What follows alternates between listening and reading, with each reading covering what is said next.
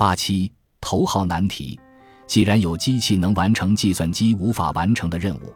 那么即便计算机无法获得意识，我们也不能就此断定机器同样不能。在更精细的反馈环路方面，我们或许可以找到相关运行机制的蛛丝马迹，但那也不过是蛛丝马迹而已。侯世达之前带过的博士生。第七章提到过的曾与安迪·克拉克共同提出认识延展一词的戴维·查莫斯说：“意识是个头号难题。”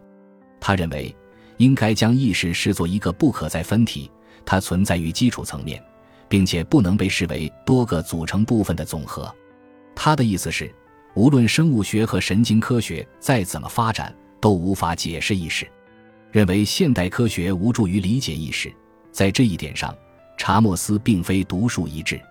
著名英国物理学家、数学家、哲学家罗杰·彭罗斯爵士曾在颇受争议的作品《皇帝的新脑》中提出，尽管意识是物理世界中自然发生的过程，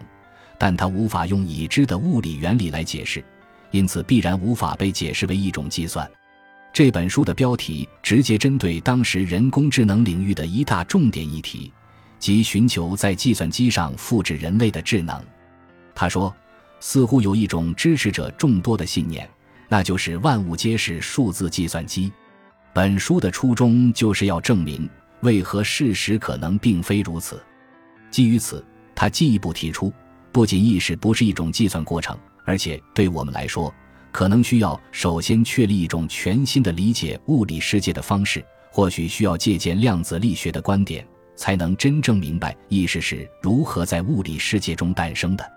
如果卢卡斯、扎莫斯和彭罗斯的观点是对的，